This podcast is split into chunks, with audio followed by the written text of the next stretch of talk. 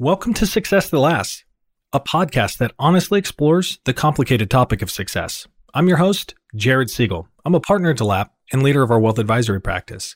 During each episode, we're going to talk to a business owner, entrepreneur, real estate investor, or industry thought leader about their own experiences, insights, and observations as it pertains to life, business, finances, and ultimately fulfillment.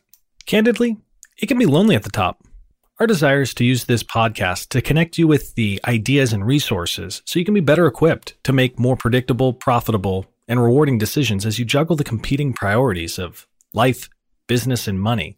Keep in mind, this is a podcast. It's not meant to be a replacement for your CPA or financial advisor, so be sure to check with the appropriate professionals before implementing any of the ideas.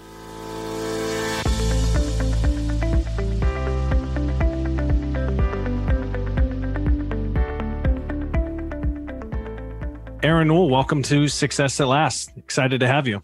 Thanks for having me. I have the benefit of sharing a wall basically with you back in the olden days when being in an office meant you actually were physically in an office. Not that way anymore, but love having you on the team. But let's introduce you to the the listeners. You're a CPA now, senior manager, senior tax manager at the firm today. But talk to me kind of about the origin story. Kind of where'd you grow up and how did you find public accounting?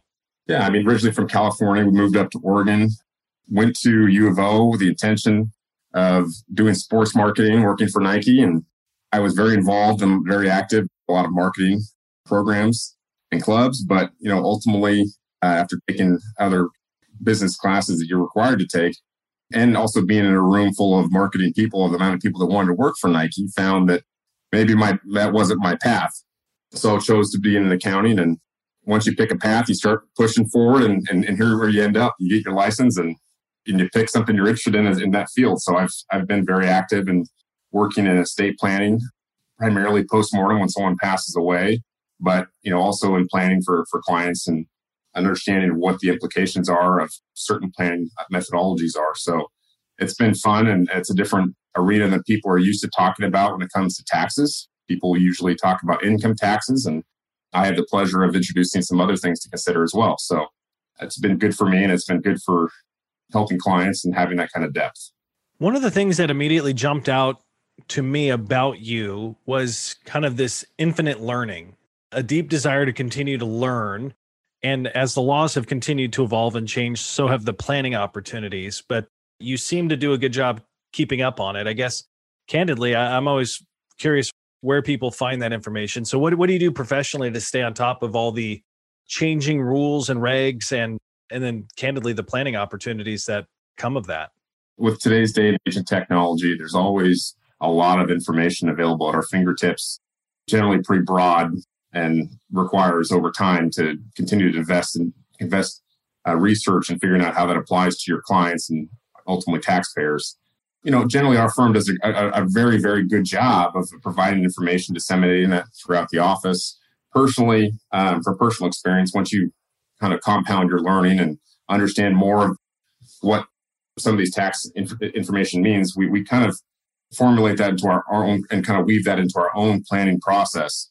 It's always intriguing of what else you can find in other ways to be creative. And being creative is something I passionately like to be.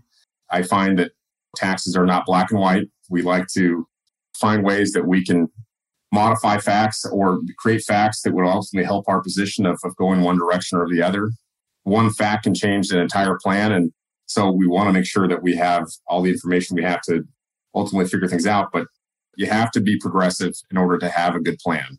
You can't rely on one aspect. You have to think about how this applies in all respects to a client's plan. That's what makes planning fun. That's what makes being a public accounting fund. Preparing returns is great. And ultimately, we love being accurate. And that's part of being an accountant, but also help, helping clients be affluent and understand more about what they can and can't do or better ways to do it, perhaps, is the best part of what we do. So, one of the things I was looking forward to talking to about today was the difference between tactical tax planning and strategic tax planning. And I've come to think of that maybe in simple terms, that kind of tactical tax planning might be minimizing the taxes one pays in a particular year. Strategic tax planning, we zoom out, we look at really what the client is attempting to accomplish ultimately the destination of each dollar when it's finally spent or consumed, where that is or who that is, in minimizing the cumulative lifetime expenses, tax expenses that that balance sheet or those assets are exposed to. And you seem to do a really nice job of doing that. I've found that one of the things that hinders the ability to strategic tax plan is people really don't have a plan. It's generally kind of opportunistically growing their business and accumulating wealth, but not really wanting to sit down and put together a path forward because creating a plan might feel restrictive, might feel confined. Do you find that a lot of people have challenges kind of defining the destination of where they're trying to go?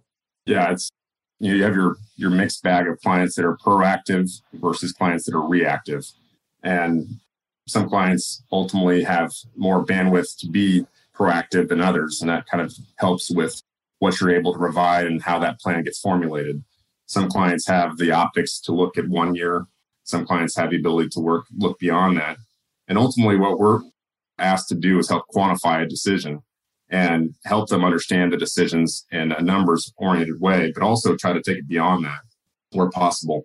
We really try very hard to go beyond taxes where possible and ultimately, you know, exemplify that we have a, really high level understanding of a lot of the issues that our clients are considering beyond just this is your this is your tax bill and this is your consideration. It's it's family oriented. It's more ingrained. It's understanding more of a holistic uh, approach to how we look at planning. So overall, it's something you know we have to again look beyond taxes and beyond the numbers. Hey, so Aaron, well, let's unpack this a little bit qualitatively and quantitatively. We'll color this in. So when we define a destination, when we help a client define a destination, we know where they are today. We can kind of build a balance sheet and an income statement. We can define where they're going, but but the destination really of almost any dollar is you can spend it, you can give it to your children, you can give it to charities, and depending upon that mix determines how much the government is going to get. So really there's only four destinations for any dollars. Spend it, give it to heirs, give it to charity, and that mix determines how much the government gets. So let's determine, let's say just hypothetically, then somebody determines, I want my kids to have some basic needs met, enough where they can do anything, but not so much they can do nothing, kind of that famous Warren Buffett quote. Then the difference goes to charity. So now this family is kind of philanthropically inclined. What does that do from a planning perspective in terms of when a client calls and says, Hey, what sort of tax ideas do you have? how's that plan different than just getting as much dollars to, to heirs as possible? Yeah, I think with any planning, keeping the end in mind, what the end goal is in mind, where a client perhaps is giving more to charity at death, some consideration we would we would apply to that is is what about charity during life to maximize ultimately what will go to charity by saving on income taxes. I think it's knowing that information we are able to apply more methodologies to help a client understand why or why they may want to do one thing or another. Maybe why would they want to invest in this particular asset? Perhaps consider what we're ultimately investing for. The consideration is really impacted by knowing that. Coming up with strategies for clients to save and maximize their annual exclusion or maximize their exemption, um, which are you know more terminology based, but understanding that it's something we don't have to weigh as heavily when we when we know that a client is giving so much to charity and minimally or just enough to non-charity beneficiaries or non-spouse beneficiaries. It's just knowing that information. If you didn't know that, I'm going to provide a lot more information to the client that may not be applicable or needed in, in light of knowing what what that strategy is. Personally, it's it's something that you always kind of wonder what what is appropriate to give to a family member and I think these these are always going to be personal decisions. So we're, we're just kind of formulating a plan based on their personal feelings and what they do. So it's important to know. Yeah. When a client determines that charity is going to play a significant component of their overall plan, there are opportunities to position assets within the overall family's balance sheet in an advantaged way, right? Where we reduce income taxes today maybe locate future high growth assets in the right spot, even generationally. You've been doing this now long enough that you've seen a variety of different tax regimes. Have you ever seen a more planning friendly moment in time relative to interest rates and, and exemption limits and discounting. I mean, it's a pretty favorable fact pattern, but contextually, how do you think it stacks up against other moments in time? Very unique. And again, it's the question is based off of knowing what a client would want to do. But in terms of interest rates and planning opportunities, this is once in a lifetime. You know, I think a lot of banks are going to be wondering with just the interest rates being as low as they are, whether or not these loans are serviceable, that the interest rates people are getting, let alone what the IRS rates are, which are substantially lower. I think that obviously it's one of those things that we know clients that would be interested in having this information, and we try to target market those clients to understand that this is an opportunity that maybe this would require refinancing a note with a family member or other considerations with gifting, like you said. I really appreciate when we can identify a client that wasn't necessarily part of the target market, but may have been interested in that type of planning. That's always kind of powerful and impactful for, for me to help a client and give them some more depth and scope of information that maybe they weren't as, as interested or, or aware of. And so we always try to adapt and be flexible for what clients, you know, may or may not know with the current with the current tax climate or the, even the current economic environment. Client reaches out to me and says, well, I was going to gift this particular asset, but due to COVID, it's something that's substantially decreased in value. Maybe it's not a good thing to gift. I like to offer a different perspective, and maybe this is a good thing to gift because we're not going to use much of our exemptions. And so we're trying to give different point of views, not to say this is right or wrong, but just to give that perspective of why you would consider one thing or another. Again, qualitative, just the information alone, quantitative, put in. When I have had the opportunity to travel abroad, language isn't one of those things that I'm gifted at. I took four years of Spanish in high school, good enough to to get passing grades, but never good enough to become a true asset. But when you're in a different country and you hear different a different language that you don't understand, it's interesting how vulnerable you feel. And sometimes I think that the planning language can be a little bit like that. It's almost like we just click into a kind of a financialese planning language of alphabet soup of different types of trusts, IDGTs and GRATs and ILITs. And it's it's this language that is not very accessible. And so I thought, kind of for fun, you could maybe think of a, a planning story from the last year where maybe the fact pattern was able to take advantage of current asset prices being depressed because of COVID, discounting that is allowed because of current planning laws, low interest rates. So maybe the applicable federal funds rate is lower. So, I mean, rather than talking about the alphabet soup of trusts, just kind of a, a general story of like, wow, we did some really good work for that client, kind of what, what that looked like through the process. There would be a number of, of clients that would come to mind. One in particular where it really was beyond taxes. It's always interesting and, and more convoluted when you have a family business and maybe one child is interested and one child is not, or other children are not. And you're trying to balance out what is the family would deem to be fair, but coordinate that with succession of the business. And when we're going through a planning process, we need to consider more than just this saved you much much in, in estate taxes, this saved you much this much in income taxes. What is the, the strategy to do that? And as we talked before, it's it's not uh, usually a client that's reactive that's going to get that type of benefit. Here in, in this particular case, we were able to work with the client and the family and come up with a scenario where we could balance things out and keep things as fair as possible economically. And, and maybe that's different from different perspectives, but ultimately nobody felt that they were wrong in this scenario. Often when someone passes away, mom or dad may not have communicated what their intentions were, why they chose one particular scenario or not. And we want to make sure that clients are communicating so they can get ahead of this so that uh, when they do pass away, that their family doesn't feel like mom or dad didn't appreciate me as much as the child that perhaps is receiving the business or is going to be succeeding in the business. So that's ones that we are able to help out with a lot because we can provide that kind of depth that, that gives them a lot of information to how do we do that and how do we strategize that. So you brought up a couple of things. I, w- I want to circle back on one right here out of the gate. So if expectations minus reality equals disappointment, when somebody passes away and the assets gets distributed, disappointment is often an emotion that the heirs feel. So if that is expectations minus reality, really the variable there is expectations.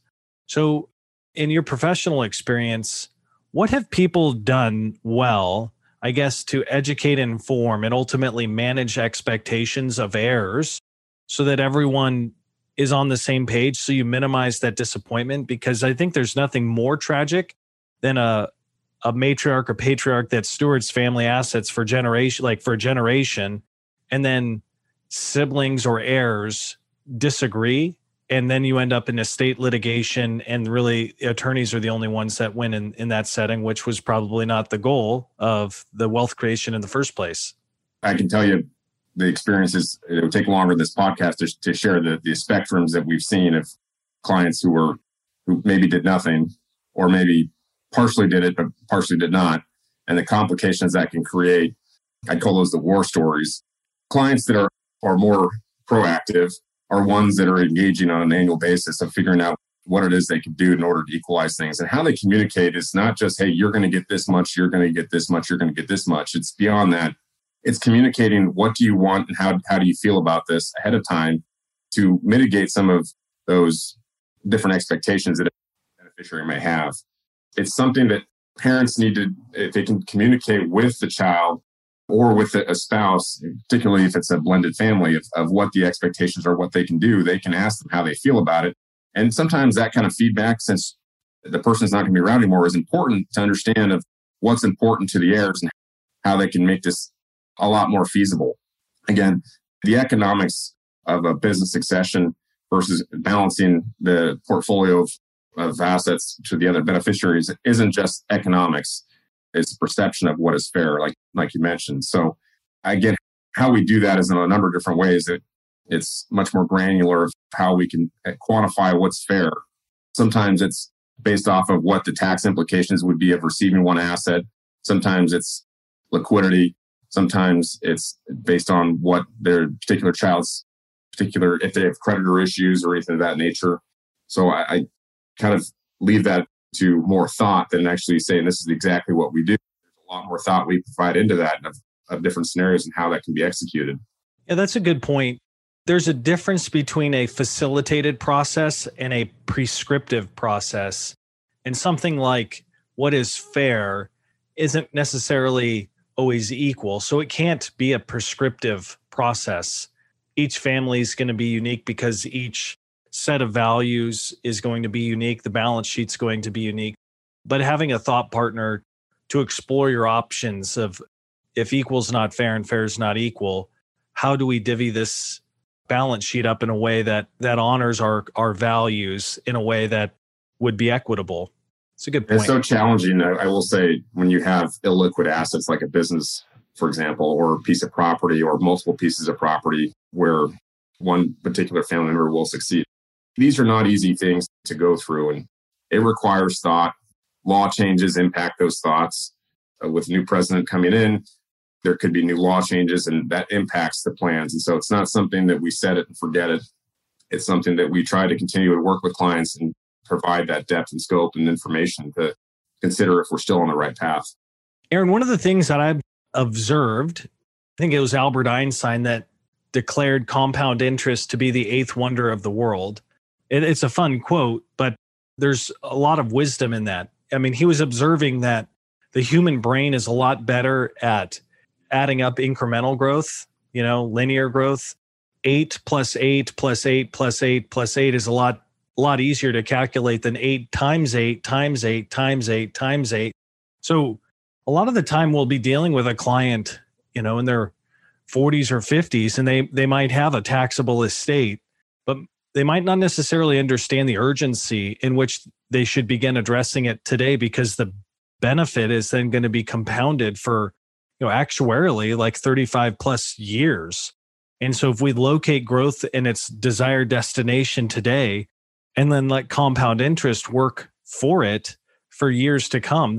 The opportunity to minimize lifetime cumulative taxes is is exponential in that setting. So is it the rule of 72? 72 divided by the rate of return is how long it takes an asset to double. So in that scenario, like if your balance sheet is growing at about 7%, it takes roughly 10 years for your balance sheet to double and and then again another 10 years. And so talk to me about the opportunities that exist in locating growth outside of one's estate and then allowing that compound interest to occur for another 3 or 4 decades. Well, yeah, and towards the end of this year, I think is is viewed as a very unique opportunity to do that. As you mentioned before, there's some planning opportunities that we've been working with clients to help them with some of those considerations.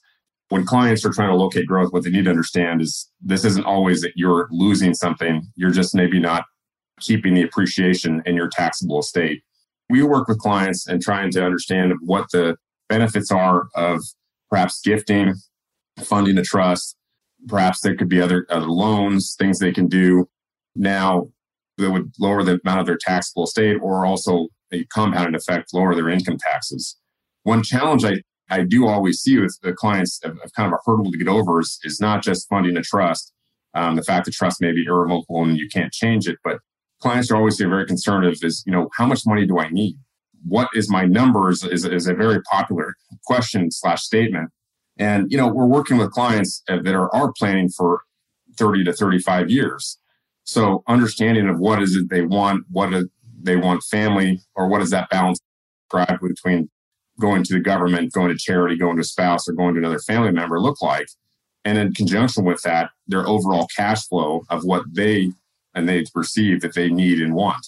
And balance that balancing act requires a lot of analysis, usually a lot of communication because it's it's going to be different from what they're used to slightly to a certain degree or somewhat some of the same depending on what kind of planning they've done previously. So we're working with clients uh, trying to quantify what a decision would be and help them understand this is what you can do in these scenarios in order to have an estate tax savings. And like you said there's alphabet soup of things you can do. Why you may choose one or the others is a customized decision. And we have a lot of clients that are, are very interested at this point in time to maximize an estate tax exemption that may or may not may go down. And we know currently it's going to go down after 2025. It may go down sooner in light of a, a presidential change. And so clients are trying to capture permanent tax savings. That's the key. Is if it goes down and never goes back up, is this a permanent savings I can provide for future heirs, whether that's a person or organization? People are usually just trying to balance it in terms of that consideration of whether or not they, they, how much how little they have to give the government. And that's just the reality of it is is it's it's very tax motive there's a lot of tax motivation for making these decisions because of how much their balance sheet will go one way or the other. Aaron here in oregon clients are subject to a 9.9% income tax rate. We don't have a capital gains rate so everything is taxed 9.9% and then the estate tax kicks in at there's an the exemption is a million dollars per person Right. The estate tax kicks in relatively early. And, you know, I guess between a retirement account and a paid off home, it doesn't take much. More people are subject to the Oregon estate tax than what they might initially think. So the conversations around changing one's residency seems to be a question that we we receive a lot. I guess to what extent do you field that question how do you talk to people about that question? And then in practice how many people actually use their residency like to impact an overall tax plan? I think this goes back to the retirement plan. What's your number? How much of a savings will it provide by moving? Is it possible to move and avoid it entirely? Sometimes the answer is no. It comes up a lot and i would say when we're going through a, a, a new estate plan with a client residency and domicile is going to be a big part of that. How's that going to impact their life is there non-tax reasons that maybe they wouldn't want to move away? I find with parents and perhaps they're moving into being grandparents, it would be very hard to be far away from their grandchildren, which may may impact their decision. Like I said, there's non-tax reasons for doing things, but quantifying a decision, if it's going to save them millions of dollars to move from Oregon, it's usually not a hard decision, as hard of a decision, I should say, for them to at least consider whether or not another state would make more sense but you know, I, I think I find more often not that it depends on what parents, family members think is fair, or they feel like they need to make sure that their family has. And that just depends on their portfolio. I think your your net worth of your client is going to be dependent upon whether or not it makes sense and whether it should be part of the consideration. A client, a couple that's worth two to three million dollars, this wouldn't even come up. It's not worth it. Client that's 10, 20, 100 million dollars, those numbers, you start getting to those types of figures and you say, you know what? It's going to save me a very significant amount of money to not be an Oregon resident.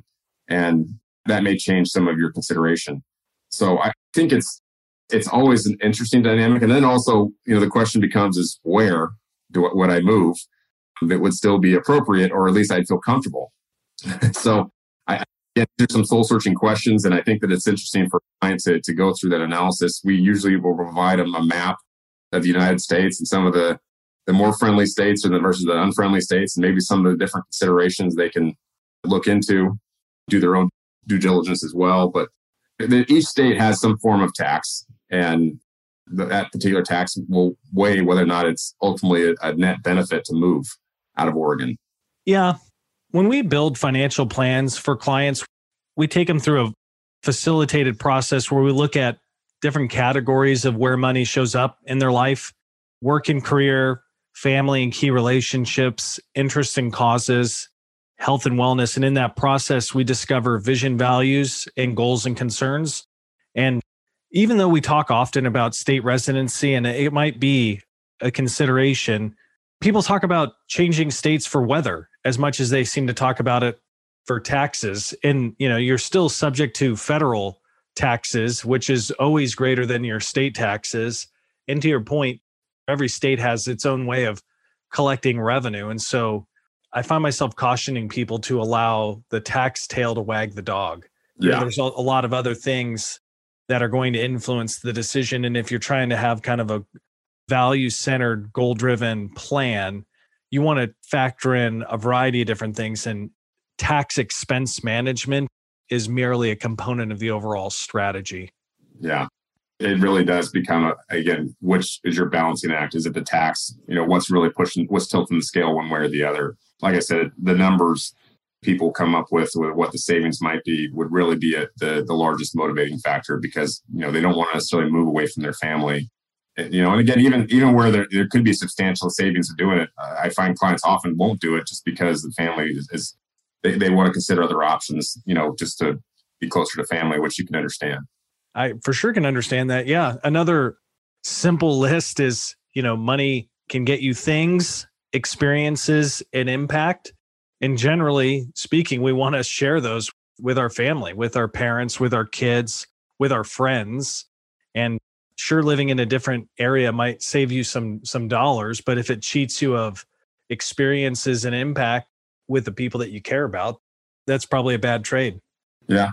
It's surprising. You when you tell a client you can save millions and they won't do it and you, you understand why. It's families families above all. So it's it's just a unique and unique thing to see and gratifying just to see that the, the taxes don't wag the dog.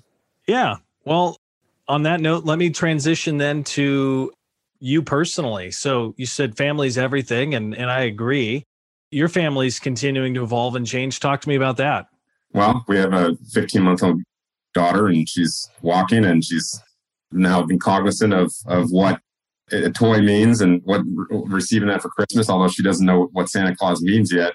She was quite enamored with seeing that she got a bunch of gifts. Yeah, she she thinks she might be a fan. Yeah, this could be a good thing. I'm, I'm not sure if she understands that it's not every day, but she's playing with all the toys and learning words, and you know she's she's all over the place. So we're she's keeping her so do you do you think having a kid now and becoming a father has impacted you as an advisor and, and maybe understanding some of the conversations that you're having with clients? It definitely changes perspective. Uh, in terms of you know annual planning, what I'm focused on is something that always comes up in discussions. We want clients to understand that there's different things that we can relate to, and that helps us connect on a different level with clients when you have children the same age, or perhaps you've been they've been through a life cycle of seeing children. The conversation comes up all the time. Well, what do you do? and I think it's it's important to give that, you know, beyond just I have the experience with other clients and this is how we apply planning versus this is what I do. you know, and, this is how I approach things. I think it's it's also applicable for estate planning. Because clients will get a revocable trust set up and they'll say, Well, I don't know what to do. What's the boiler template on how do I why do I care? How does this impact me? I can give them both sides of it, you know, because of how we've set up our trust and for for our daughter and and how we view it and going through that as well. Also, you know, working with my wife and it's something that we can provide much more depth and experience to and why we chose to do one thing or another.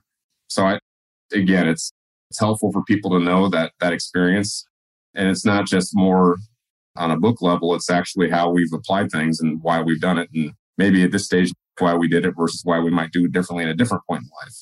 Well aaron as we kind of transition towards the end of the conversation this will air in the beginning of the new year. So a lot of people will have their new year's resolutions in their lists right in front of them it'll be fresh front of mind if they were going to prioritize financial fitness going into 2021 to support and supplement their uh, their fitness goals. Maybe they put on the COVID 19 and they're committed to, to taking it off.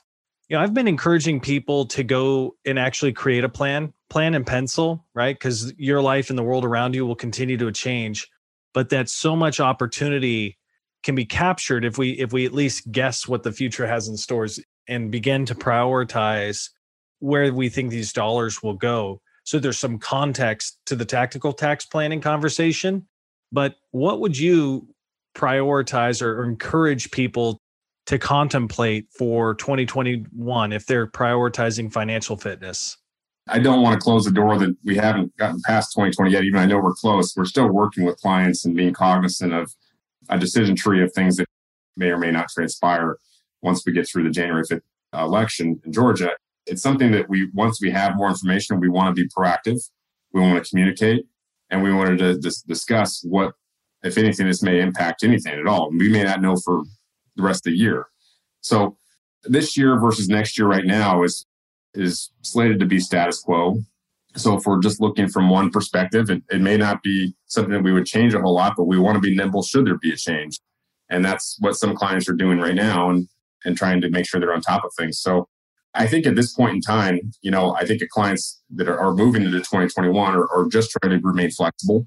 If they've had a life event that's happened, that's something that may be more specific to their situation, we've been communicating or other practitioners have been communicating just to give them some more clarity on what can be done. And I, I think that's a really long list of opportunities that could be done. So I would encourage anybody who's going into 2021 to hopefully already have a, a general idea of what they're going to do right now and unless they think there's going to be a life event that may change things. Life event, someone passing away, parent, you know, knowing that someone may, is terminally ill. Perhaps there's a business sale or an asset sale. Perhaps they're considering some charitable giving. Perhaps they're considering giving to family. There's a lot of things that you can say that is a, a life event.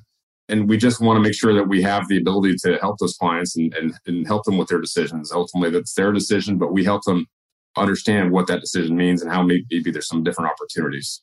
Aaron, I don't think we can end it on a better note than that. So I just wanted to say thank you so much for our conversation today. And thanks for the great work that you're doing for our clients here at DeLap. Thank you. I really appreciate it.